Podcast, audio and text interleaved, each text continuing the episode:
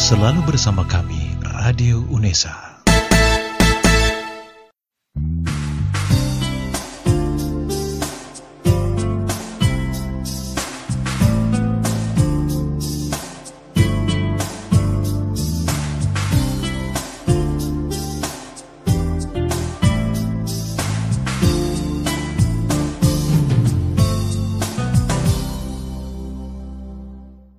Assalamualaikum warahmatullahi wabarakatuh, rekan UNESA yang berbahagia. Senang sekali bisa kembali bertemu dengan Anda di acara Bincang UNESA. Edisi spesial di Hari Pendidikan Nasional, saya akan hadirkan narasumber istimewa, Mas Heru Bahtiar Arifin. Dia adalah aktivis literasi nasional, sekaligus juga sebagai pengurus di Ikatan Guru Indonesia Pusat. Mudah-mudahan pertemuan kita kali ini atau perbincangan kita kali ini mampu memberi inspirasi tersendiri bagi kita semua yang saat ini sedang merasakan suasana yang kurang kondusif dalam pendidikan di tengah wabah COVID. Sekali lagi saya ucapkan selamat bergabung, selamat mendengarkan perbincangan kita bersama Bincang UNESA.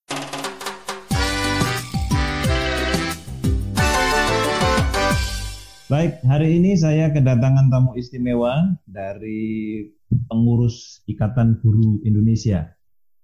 Apa kabar nih Mas Heru Bastiar Arifin? Apa kabar? Iya. Kabar baik Mas.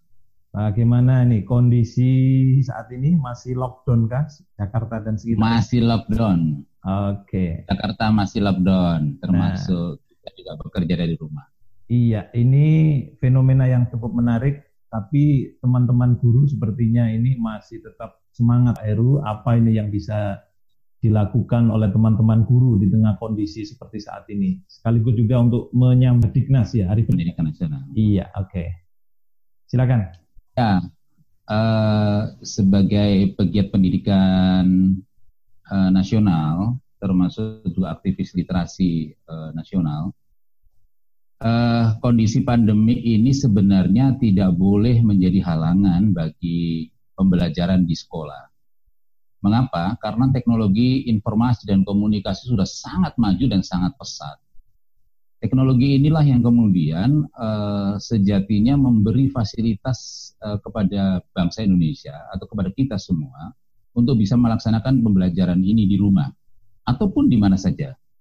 Dan uh, jauh hari Bapak Pendidikan Nasional Ki Hajar Dewantoro itu memiliki satu visi besar ternyata kalau kita bisa melihat uh, kembali dokumen-dokumen uh, statement beliau bahwa setiap kita itu adalah guru dan setiap rumah adalah sekolah. Sebenarnya uh, statement beliau itu itu sangat kekinian dan pada hari ini semua itu terjadi sayangnya adalah memang uh, statement beliau ini ternyata tidak pernah dikerjakan gitu secara serius ya, secara serius dan secara optimal. Kementerian Pendidikan misalnya uh, sejak dulu memang memiliki apa yang dinamakan sebagai pendidikan jarak jauh. Ada sekolah uh, SMP terbuka, SMA terbuka dan seterusnya. Ada juga uh, rumah rumah belajar yang uh, di di Pustekkom itu juga ada tetapi memang tidak optimal gitu mengerjakannya, setengah-setengah. Seolah-olah uh, semua itu tidak akan terjadi hari ini. Dan begitu ada uh, pandemi corona yang sedemikian masif di seluruh dunia, hari ini kemudian kita melihat bahwa pendidikan uh, secara virtual, secara online itu ternyata uh, sangat dibutuhkan, bahkan untuk di masa depan. Hari ini kita bisa belajar banyak ini sebenarnya. Ternyata uh, ketidakseriusan itu hari ini menjadi apa namanya menyebabkan pendidikan uh, pembelajaran khususnya pembelajaran uh, siswa pembelajaran uh, itu lumpuh pembelajaran yang compang-camping. Hanya inisiatif-inisiatif kelompok, inisiatif pribadi dan seterusnya. Jadi uh, saya mengingatkan kembali pesan Ki Hajar Dewantoro itu untuk uh, sebagai uh, apa namanya ya, sebagai pengingat bahwa uh, jauh puluhan tahun yang lalu Ki Hajar Dewantoro sudah mengingatkan bahwa setiap kita adalah guru dan setiap rumah adalah pendidikan. semestinya Kementerian Pendidikan atau Pemda-Pemda itu sudah mulai ya, sudah mulai serius betul menanamkan investasi di dunia pendidikan ini. Jadikan rumah adalah sekolah sebenarnya. Kolaborasi antara guru dengan orang tua, kolaborasi ini akan menghasilkan sesuatu yang sangat luar biasa. Jadi guru-guru tetap harus semangat betul gitu untuk meningkatkan profesionalitasnya terutama di bidang teknologi uh, dan informasi ini. Iya. Okay. Begitu Pak Rohman. Iya. Ini kaitannya juga ini. Nah, sebelum wabah ini terjadi, uh, kemudian kita hmm. harus belajar di rumah, bekerja dari rumah dan lain-lain. Kan sebelumnya kan Mas Menteri ini kan mencetuskan bahwa harus ada merdeka belajar. Nah, ini apa? Ini jawaban dari idenya Pak Menteri atau bagaimana ini kondisi yang saat ini? Atau bila dikaitkan bagaimana ini? Ya, uh, sesungguhnya Merdeka Belajar ini uh, adalah keinginan dari Menteri Pendidikan bahwa sekolah atau di dunia pendidikan ini memang harus uh, membuat terobosan-terobosan sih sebenarnya. Jadi pembelajaran itu tidak semata-mata ada di ruangan kelas gitu. Uh, tidak juga harus uh, apa namanya menggunakan uh, jamnya yang sangat terbatas, menggunakan kurikulum yang harus uh, apa namanya kaku dan sebagainya. Jadi sebenarnya merdeka belajar itu adalah uh, men-challenge atau memberikan kebebasan kepada guru ya dan dunia pendidikan khususnya untuk terus-menerus melakukan uh, inovasi dan kreativitas. Intinya sih uh, itu gitu sehingga pembelajaran itu akan semakin menarik, semakin memberi inspirasi dan siswa-siswa juga termotivasi untuk belajar dengan berbagai macam media pembelajaran, dengan berbagai macam teknologi pembelajaran. Sebenarnya di situ sebenarnya keinginan uh, Menteri Pendidikan. Cuman uh, memang hari ini kita akhirnya mengetahui bahwa uh, ini masih belum belum uh, belum sempurna lah kita bisa melaksanakan itu. Hmm. Hari ini ketika pandemi ini terjadi, memang pendidikan kita masih uh, belum belum terlalu uh, apa ya terfasilitasi dengan baik. Oke. Sehingga kalau, menurut saya proses pembelajarannya tidak maksimal. Hmm, kalau dikaitkan dengan kampus merdeka bagaimana? Soalnya kan menurut beberapa pakar pendidikan juga setelah adanya Merdeka Belajar. Ini kalau dikaitkan dengan kampus Merdeka bagaimana? Ya, uh, sebenarnya kampus Merdeka juga punya apa namanya uh, punya satu inti yang sama sih sebenarnya. Uh, tetapi bagi saya yang paling penting adalah bahwa uh, kebebasan atau kemerdekaan uh, dalam pembelajaran itu memang tidak boleh lepas ya dari apa namanya kebangsaan kita, dari ideologi kita, ya, dan dari nilai-nilai, nilai-nilai karakter yang memang sedang kita bangun. Menurut saya itu. Enggak sebenarnya kan banyak yang mengkhawatirkan karena ide itu kan begitu saja terlontar gitu ya. Kemudian harus segera ditindaklanjuti oleh eh, pemerintah daerah atau yang berwenang menanganinya. Tapi kan kondisi di lapangan kan tidak bisa serta-merta seperti itu. Di kampus pun juga sama ini. Beberapa kampus juga para pendekar kampusnya ini mengeluhkan. Sepertinya kok hmm. begitu apa ya harus segera diimplementasikan sementara persiapannya uh, belum siap betul gitu ya, terutama di beberapa kampus. Ya mereka sih mungkin terima-terima saja, oke kita laksanakan selaku bawahan gitu ya. Tapi realnya nanti di mahasiswa, di dosen ini kan sulit juga untuk penerapannya. Bagaimana nih tanggapan dari? Iya, memang memang memang pasti akan sulit ini. Memang pasti akan sulit karena memang eh, ada ada budaya baru yang juga eh, dibuat oleh Kementerian Pendidikan.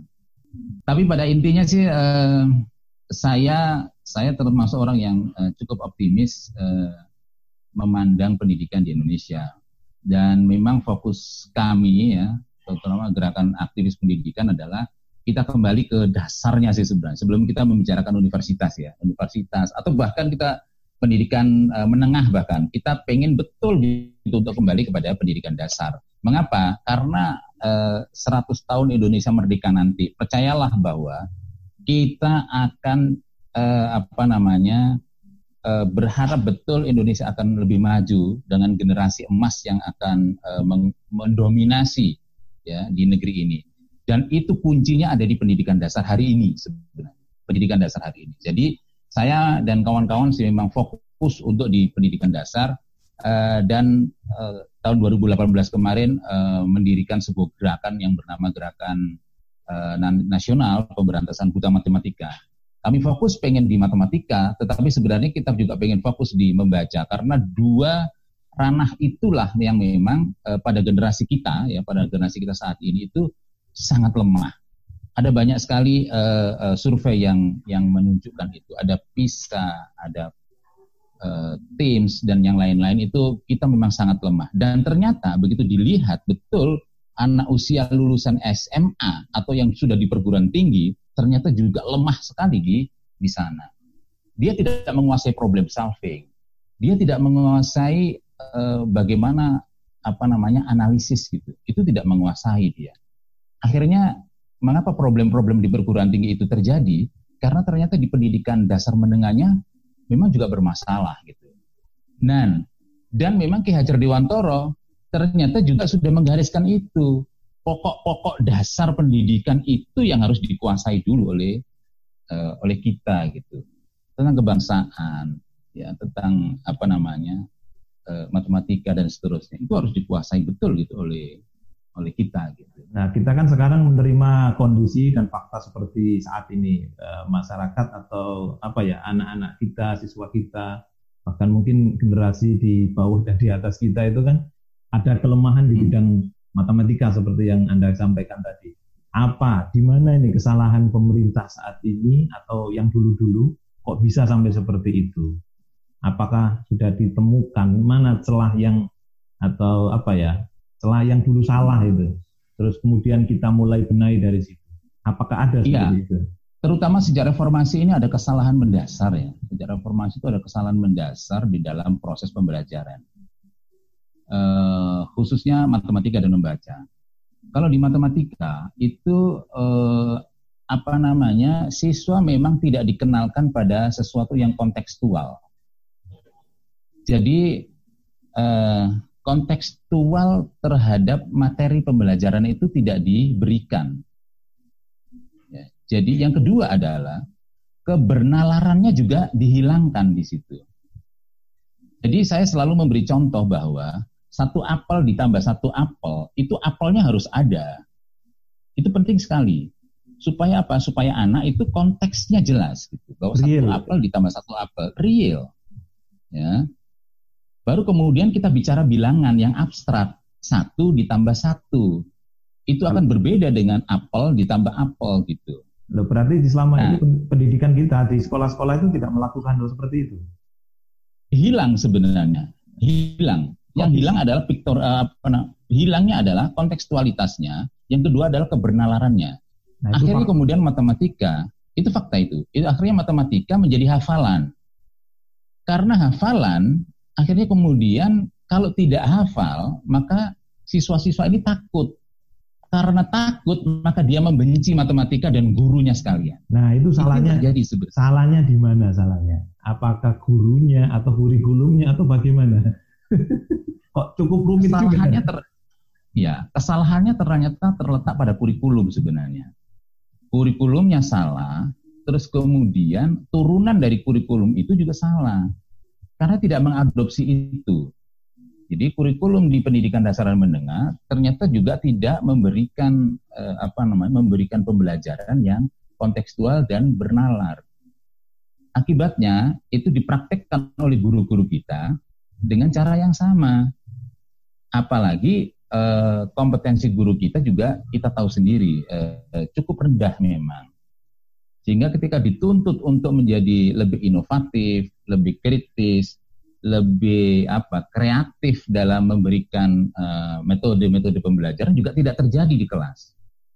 Nah, tapi kan Jadi sepertinya perubahan uh, sepertinya tapi kan bukan hanya di matematika dan uh, apa membaca kan, tapi di faktor hmm. apa yang lain seperti pendidikan apa namanya kesosialan dan lain-lain itu kan juga sama sepertinya. Hanya uh, textbook gitu ya, tidak bisa diimplementasikan langsung. Karena siswa selama ini yang saya tahu juga seperti itu. Di sekolah hanya disuruh baca, kemudian mungkin gurunya tinggal memberi tugas dan tidak ada arahan, hanya sekolah-sekolah tertentu yang bermutu mungkin menurut saya, hanya sekolah-sekolah tertentu yang bermutu tanda kutip yang mahal dan lain-lain itu yang bisa implementasinya itu antara buku dengan yang di lapangan yang diajarkan kepada siswa itu cukup memadai. Nah ini bagaimana ini cara menanggulanginya ini untuk keadaan ke depan supaya bisa bisa apa ya seperti di luar negeri gitulah. Jadi anak itu sekolah bisa tahu oh nanti saya itu dapat ilmunya katakan bahasa Indonesia. Ya bahasa Indonesia kan mulai belajar mulai huruf A, morfologi ya itu tahu semua. Tapi penggunaannya juga harus tahu kan untuk apa. Misalnya uh, membedakan kata menunggu dan menanti penggunaannya di mana itu kan juga harus tahu tapi selama ini kan nah, pokoknya guru memberi pokoknya ada ini LKS-nya kerjakan di rumah bisa dikumpulkan atau besok maju nah itu aja selama ini kan nah, seperti itu nah ini penanggulangannya bagaimana untuk ke depan ini jadi pas saya saya kan tidak hanya matematika kan tapi semua mata pelajaran hampir sama. Tapi benar kalau kurikulumnya ya. harus dibeneri. Kembali ke Ki Hajar Dewantoro sebenarnya. Uh, Ki Hajar Dewantoro itu ternyata kalau kita lihat lebih dalam lagi, sebenarnya beliau sangat uh, fokus pada guru sebenarnya, pada gurunya. Makanya uh, beliau memang sangat memperhatikan bagaimana kompetensi guru itu menjadi prioritas di dalam proses pembelajaran. Kurikulum bahkan mungkin tidak menjadi tidak tidak menjadi uh, satu-satunya yang pen, maha penting ya. Dia hanya sebagai haluan. Tetapi guru itu setiap hari beliau ada di kelas, setiap hari beliau ada uh, mengajar materi, berinteraksi dengan siswa, mengatur bagaimana kondisi kelas dan seterusnya. Sehingga kompetensi guru menjadi sangat penting. Bagaimana dia menerapkan metode pembelajaran yang baik. Bagaimana dia mengajarkan kebernalan, Bagaimana dia mengajarkan bagaimana eh, matematika atau membaca atau pelajaran-pelajaran yang lain itu tidak hanya dihafalkan, tetapi juga dinalarkan sehingga akal dia menumbuh kembangkan akal pikiran anak-anak gitu. Kalau itu terjadi, maka sebenarnya agak lebih mudah gitu sebenarnya anak-anak untuk bisa uh, menerima pembelajaran yang lain-lain mengorganisasikan pikirannya terhadap materi-materi yang diberikan oleh gurunya atau terhadap alam sebenarnya. Kalau Ki Hajar Dewantoro jelas sekali loh bahwa pendidikan itu sebenarnya fitrahnya makhluk hidup sebenarnya, bukan hanya manusia. Kucing itu kalau punya anak juga dididik itu bagaimana caranya dia mencari makan gitu. iya betul. Iya, ayam itu coba jangan pernah dekat-dekat itu dengan uh, induk ayam yang sedang mengerami anak-anaknya uh itu bisa marahnya minta ampun itu. Tapi yeah. dia iya. memberi pendidikan pada anak-anaknya. Ya, berarti itu luar biasa itu. Iya, kalau begitu bisa saya tarik uh, apa ya satu benang merah gitu kompetensi guru sekarang yang dituntut untuk mm -hmm. bisa mengimplementasikan apa yang diinginkan oleh kita semua. Nah, iya betul sejauh, sekali. Sejauh ini bagaimana ini perkembangan atau kompetensi guru yang ada dewasa ini? Apakah sudah mumpuni atau sudah mampulah menjangkau apa yang kita inginkan seperti itu? Saya terlibat di dalam proses eh, apa namanya evaluasi terhadap uji kompetensi guru. Eh, beberapa kali eh, setelah hasil uji kompetensi guru itu dilakukan, eh, saya bersama Kementerian Pendidikan waktu itu terlibat di dalam proses bagaimana sih sebenarnya uji kompetensi guru itu eh, dilakukan dan memang ini luar biasa menyedihkan sih sebenarnya karena satu hasil dari kompetensi guru itu rendah sekali. Tetapi kita juga masih patut bangga gitu bahwa kalau di rata-rata memang eh, guru-guru muda itu uh, memiliki kompetensi yang lebih tinggi daripada guru-guru tua, ya kan? Yang kedua, uh, guru-guru yang memiliki fasilitasi dan akses terhadap apa namanya media pembelajaran atau terhadap buku-buku pembelajaran itu biasanya dia lebih tinggi kompetensinya daripada yang lain gitu. Tetapi yang uh, menarik sebenarnya uh, ingin saya uh, sebutkan bahwa guru-guru ini ternyata uh, apa ya kalau saya sebutnya ya mohon maaf sekali ini hari pendidikan nasional soalnya. Guru-guru ini sudah terlalu lama ada di zona nyaman ya zona nyaman terus kemudian zona nyamannya itu artinya dia tidak memiliki apa inisiatif atau motivasi untuk belajar itu ternyata motivasi untuk belajar ini rendah sekali karena motivasi belajar ini rendah sekali, maka dia di kelas itu hanya memberikan uh, pembelajaran seadanya. Dia tidak belajar, dia tidak pernah baca buku. Dana sertifikasi belajar juga tidak pernah diberikan buku gitu. Padahal buku ini penting sekali. Dia tidak pernah belajar menulis. Nah, inisiatif inisiatif dari kelompok-kelompok ini yang menurut saya luar biasa besar gitu. Itu sebenarnya tujuannya sama untuk memotivasi guru supaya dia meningkatkan dirinya sendiri karena guru ini tidak tidak ada yang bisa meningkatkan uh, kemampuannya, kompetensinya kecuali guru itu sendiri. Saya hakul yakin triliunan dana yang sudah dikeluarkan oleh Kementerian Pendidikan melalui berbagai macam program ternyata juga tidak mengangkat itu, tidak mengangkat kompetensi belajar. Mengapa? Jelas kok di uji kompetensi guru ketahuan itu. Ketahuan betul triliunan dana itu ternyata tidak memiliki impact apa-apa terhadap kompetensi guru. Ketahuan betul itu karena tidak memiliki impact, akhirnya kemudian uji kompetensi gurunya ditutup, dihapus. Ada sistem pembelajaran yang guru guru pembelajar itu juga akhirnya ditutup. Padahal ribuan buku ada di situ dibuat waktu itu. Akhirnya ditutup itu sistem itu. Nah, di sinilah kemudian saya juga uh, uh, heran sih memang jadi mengapa justru ada satu program bagus malah ditutup. Nah, sekarang ini baru pengen lagi membuat hal baru lagi. Jadi ada problem memang di di apa namanya ya eh, di pemerintahan ada program bagus ganti menteri akhirnya dibubarkan nah, menteri baru membuat yang baru lagi gitu jadi itu mirip kayak ada gium bahwa ganti menteri ganti kebijakan ganti menteri ganti kurikulum dan memang itu faktanya itu memang terjadi nah akhirnya kemudian gurunya juga tidak berinovasi gitu karena motivasinya juga rendah. Akhirnya apa? Yang terjadi guru hanya menjalankan ya tugas-tugas rutin akhirnya. Jika di apalagi ketika beban administrasinya juga sangat besar, akhirnya guru juga ya sudah beban mengajarnya e, di nomor dua kan. Nah kemarin memang sempat kemudian RPP atau beban administrasi itu diringankan, dibuat lebih mudah, lebih sederhana. Itu cukup membantu sebenarnya. Tetapi ternyata itu juga bukan akar uh, bukan bukan akar masalah yang kemudian bisa menyelesaikan masalah kompetensi guru. Jadi memang perlu upaya besar dari kita semua sebenarnya, tidak hanya di pemerintahan tapi juga di masyarakat untuk bersama-sama bersinergi sebenarnya. Bersama-sama bersinergi, duduk bersama untuk merancang sebuah blueprint pendidikan. Sampai hari ini Pak Rohman pasti belum tahu kan bahwa blueprint pendidikan kita belum ada kan? Iya. Jadi cetak biru pendidikan nasional itu belum ada.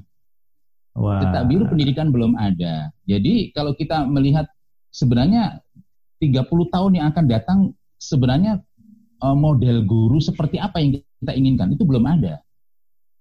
Belum ada. Luar biasa berarti. Jadi, ya? Memang kita sakti iya. berarti ya. Orang Indonesia sakti. Atau mengandalkan ilmu laduni gitu. Iya. Ya, memang ada ada Permendikbud tentang apa namanya standar kompetensi lulusan yang 8 NN, 8 SNP ya, standar nasional pendidikan itu ada. Tetapi itu bukan, dia apakah itu buka, tidak bisa mewakili uh, apa yang Anda katakan blueprint tadi? Belum bisa. Eh, tidak bisa, tidak bisa. Harusnya nah, bagaimana? Blueprint itu betul-betul blueprint itu semacam kayak haluan betul gitu, haluan negara, cetak birunya. Kita itu mau relnya ke mana? Kalau ke kanan ya kita ke kanan betul gitu. Maju ya maju betul gitu. Apakah ini belum ada? Nah ya apakah karena tidak ada itu sehingga setiap periode kementerian pasti ganti kurikulum. Kalau akhirnya akhirnya itu terjadi gitu. Nah, ganti menteri, ganti kebijakan, program bagus pun dihapus. Padahal program itu miliaran rupiah loh itu dibuat, dibangun, Coba saja Anda saksikan itu. Program guru pembelajar itu tiba-tiba dihapuskan gara-gara ganti menteri. Tidak digunakan sama sekali. Padahal resource-nya waktu itu luar biasa besar. Luar biasa besar. Dan guru guru saat itu memang betul-betul terdeteksi semacam uh, semacam orang mau uh, orang uh, sakit itu akan dideteksi oleh dokter. Kamu sakit apa? Sakit panu. Oke, sakit panu, maka obatnya adalah salep A dan salep B. Guru pembelajar waktu itu juga sudah mendeteksi itu. Anda ketidak profesionalnya ada di mana? Anda guru bahasa Indonesia, tidak profesionalnya ternyata Anda tidak memahami sastra maka Anda akan di, diberi bahan-bahan tentang sastra. Anda ternyata tidak mampu linguistik, kompetensinya rendah sekali, maka Anda akan dibantu betul Anda masuk di dalam program pembelajaran linguistik. Atau Anda memang guru-guru ini metode pembelajarannya rendah, ceramah terus gitu kan. Akhirnya guru dimasukkan di dalam program Iya, serius itu. Program pembelajaran tentang metode pembelajaran. Terus menerus dia dilatih untuk bisa uh, supaya supaya dia tidak hanya ceramah terus gitu. Iya, tapi kan selama program ini, sebagus itu ternyata hilang. Uh, uh, kan tapi sekarang ini kan sudah ada nih beberapa tahun terakhir kan kalau dulu sertifikasi ada kemudian dihapus dan digantikan dengan sistem baru salah satunya adalah PPG ya yang dilakukan di iya. beberapa yeah. universitas atau kampus yang dulunya adalah LPTK. Nah ini menurut Anda sendiri apakah sudah mampu nantinya bisa menjembatani kebutuhan guru di lapangan melalui program BPG ini? Karena kan eh, ada apa ya mahasiswa seperti kita dulu, kita dulu kan di IKIP gitu ya, IKIP. Kemudian kan ketika lulus mendapatkan dua ijazah, satu ijazah eh, institut yang berhak hmm. atau kita menyandang gelar sarjana, satu lagi adalah eh, semacam sertifikat mengajar, akta mengajar saat itu. Nah, kalau saat hmm. ini kan eh, harus siapa pun yang tidak berbasis pendidikan atau kuliah di kampus pendidikan, asalkan dia menempuh PPG, kemudian lulus, hmm. nah itu kan bisa atau berhak mengajar. Nah, apakah ini nanti bisa mewakili atau apa ya istilahnya gitu, menutupilah kebutuhan-kebutuhan yang selama ini guru profesional itu kita gambarkan seperti itu. Saya senang Anda bertanya soal ini sebenarnya. Senangnya adalah lagi-lagi saya mau bicara tentang uh, uji kompetensi guru. Begitu uji kompetensi guru itu dibuat, ya, itu dan kita mengetahui hasilnya rata-rata ya di bawah 6 atau masih 5 sekian. Uh, saya tentu bertanya pada saat evaluasi saya tanyakan adalah ini pasti akan bermasalah pada pabrik yang mencetak guru. Pabrik mencetak guru adalah universitas. Universitas. Nah, sekarang tidak ada universitas keguruan. Universitas semuanya dibuat umum. Ya. Terus kemudian ada program PPG, eh, program pendidikan gurunya. Kalau kalau hilirnya atau lulusannya itu rendah, maka yang kita pertanyakan adalah hulunya atau uh, universitasnya atau program pendidikan gurunya. Itu saja sebenarnya logikanya. Jadi kalau misalnya hilirnya itu kompetensinya rendah, dia tidak bisa mengajar, dites secara kompetensi juga rendah hasilnya. Maka di, di hulunya, eh, di pendidikan gurunya itu pasti bermasalah. Pasti itu, nggak bisa nggak. Nah, kalau Anda tanyakan kemudian soal eh, ini guru-guru uh, apa namanya di universitas uh, universitas yang umum tidak ada yang betul-betul khusus LPTK gitu ya lembaga pendidikan dan tenaga uh, pendidikan uh, ini kan guru juga ternyata mau dari LPTK boleh masuk, universitas umum masuk, semuanya boleh masuk, asalkan dia sudah sudah masuk, sudah memiliki apa sertifikat di program uh, pendidikan guru. Sebenarnya saya saya orang yang apa namanya eh, cukup terbuka untuk masuk eh, masuk mana saja. Tetapi memang hari ini kita baru tahu bahwa IKIP itu luar biasa. Jadi memang ada fakultas khusus betul ya yang memang dia dibentuk untuk mencetak guru. Jadi bukan hanya kepalanya yang berisi saya guru gitu ya, tetapi juga passionnya, hatinya.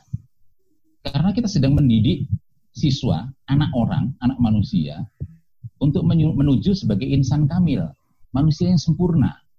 Lahir batin loh itu. Lahir batin. Jadi sebenarnya profesionalisme yang eh, bidang studi saja tidak cukup sebenarnya. Tapi passion itu menjadi sangat penting karena di situlah karakter akan tumbuh. Kalau ini tidak dilakukan, maka hasil keluaran siswa-siswa nanti itu adalah mungkin dia ahli sains, ahli matematika, ahli kimia, fisika dan seterusnya, tapi dia tidak memiliki karakter yang baik. Mengapa? Karena dia tidak diajar oleh guru-guru yang memiliki karakter baik. Karakter baik, passionnya guru tidak ada di situ. Dia hanya hadir di kelas, mengajarkan bidang studi, setelah itu selesai. Dia tidak mendidik itu namanya, dia hanya mengajar. Lain ya. Mengajar Lain dan mendidik ini ya, ini. Beda, dia tidak mendidik. Kalau mendidik itu sudah luar dalam itu. Iya, berarti Jadi lahir ya batin. Iya, berarti di hari pendidikan nasional ini tanggal 2 Mei kita masih patut prihatin ya dengan kondisi pendidikan saat ini. Iya. Meskipun sangat prihatin. Tidak di tengah pandemi ataupun di kondisi pandemi saat ini, kok rasa-rasanya masih tetap saja dan bahkan semakin memprihatinkan. iya. Iya. Pesan saya di pesan saya di Hari Pendidikan Nasional adalah tolonglah para pengambil kebijakan itu betul-betul membaca buku Ki Hajar Dewantoro lagi. Ya. Dan gurunya, gurunya juga harus membaca. Dan gurunya, gurunya harus membaca itu uh, buku Ki Hajar Dewantoro. Kalau mereka Pak Menteri tidak punya bukunya, tolong hubungi saya. Saya akan berikan tuh bukunya itu gratis untuk Pak Menteri kan? Pas, pasti punya lah. gitu. Oke. Okay. Kalau pesan khususnya di Hari Pendidikan ini untuk para guru juga apa ya? Para mungkin di universitas atau kampus-kampus yang masih juga mengelola untuk me, atau pabriknya guru, apa ini pesan-pesannya? Mungkin bisa disampaikan sehingga nanti juga bisa mengilhami para calon-calon guru ataupun para guru yang saat ini sedang menikmati Hari Guru Nasional. Oh, maksud saya Hari Pendidikan hari Nasional. Hari ya. Pendidikan Nasional. Ah, ah, ah, Jadi pesan kami adalah bahwa uh, universitas yang memang mencetak guru, yang ingin uh, mendidik guru dan sebagainya itu adalah bahwa Anda sedang mendidik ya seorang guru yang nanti dia akan mendidik manusia loh. Mendidik anak-anak. Ya, mendidik anak-anak betul. Jadi memang harus luar dalam. Betul-betul eh, bidang studi dia bagus, tapi karakternya juga bagus. Dia tidak hanya mentransfer informasi atau pengetahuan. Kalau hanya mentransfer informasi, Google lebih jago daripada guru. Mbak Google ya. ya. Google lebih jago daripada guru. Karena itu dia harus me meningkatkan kreativitasnya, meningkatkan inovasinya, dan di situ sebenarnya pada saat eh, guru-guru itu uh, dididik di kawah candra di mukanya di universitas itu harus betul-betul ditanamkan betul. Yang kedua adalah jangan lupa betul karakternya, passionnya. Kalau nggak memiliki passionnya, silakan Anda tinggalkan profesi guru.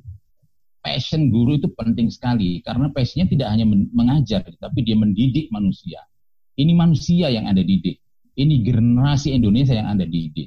Yang ketiga adalah camkan betul kebernalannya. Dari ujung ketika dia guru-guru itu di, uh, dididik oleh universitas, camkan betul bahwa kebernalan itu menjadi penting. Sehingga ketika dia berada di sekolah, dia juga akan menerapkan itu. Karena apa? Karena Tuhan itu memberi akal kita itu luar biasa. Mohon maaf, ini karena uh, saya Muslim, maka saya mengatakan bahwa selalu Allah itu mengatakan la'allakum tatafakkarun. Ya ulul albab. Yang begitu terus itu. Jadi sebenarnya gunakan akalmu ini. Gunakan berpikirlah kamu ini. Karena manusia itu menurut saya ada tiga hal yang paling penting. Ini manusia ini. Yang pertama adalah uh, dia memiliki hati nurani. Yang kedua dia memiliki hawa nafsu. Yang ketiga dia memiliki akal pikiran. Dan akal pikiran inilah yang mengontrol antara hawa nafsu dan hati nurani. Jadi kalau misalnya akal pikiran ini tidak diasah terus-menerus, dia tidak tajam. Anak-anak bisa terjerembab ke dalam hawa nafsu. Ya, terjerembab ke dalam hawa nafsu. Dia akan turut itu yang main game terus-menerus setiap hari atau dia mainan di luar, tawuran dan sebagainya dan sebagainya. Hal-hal negatif akan terjadi. Jadi itu saja pesan saya Eh, betul-betul fokuslah bahwa Anda itu uh, tidak hanya mengajar, bukan transfer knowledge, transfer informasi, tapi Anda itu mendidik anak-anak, mendidik manusia, lahir dan batin, supaya anak-anak menjadi insan kamil. Kita akan menuju generasi emas Indonesia di tahun 2045 pada saat Indonesia merdeka yang ke-100. Jadi amin, 100 tahun amin, kemerdekaan amin. itu. Okay. Kita akan mengubah peradaban Indonesia. Siap, siap, siap. Terima siap. kasih atas Terima kasih. apa yang bisa di-sharingkan untuk hari ini. Mudah-mudahan apa yang Anda siap. sampaikan, apa yang Anda impikan dan kita harapkan bersama itu bisa terwujud ya pada tahun Amin. Terima kasih. tahun mendatang. Baik, saya mewakili tim yang bertugas pada hari ini mengucapkan terima kasih dan selamat menunaikan ibadah puasa. Wassalamualaikum warahmatullahi wabarakatuh. Waalaikumsalam warahmatullahi wabarakatuh. Selalu bersama kami, Radio UNESA.